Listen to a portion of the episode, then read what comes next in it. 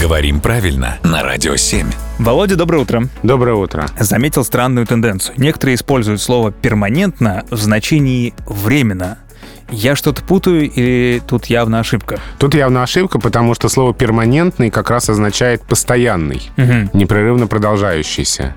А может быть, ошибка связана с тем, что слово «книжное» не всем известное, а, и поэтому значения, близкие, в общем, значения смешиваются. Да, антонимичные значения часто путают. Хочется щегольнуть, а Хочется щегольнуть, а точно значения не знаешь. я знаешь, как запомнил? Э, Как? В детстве были перманентные маркеры, которыми удобно было рисовать в Мгм. лифте. Перманентный точно не сотрешь. Навсегда. Отличная запоминалка. Перманентный. Лайфхак хороший, распространяем. Аккуратнее с этим словом. Спасибо, Володя.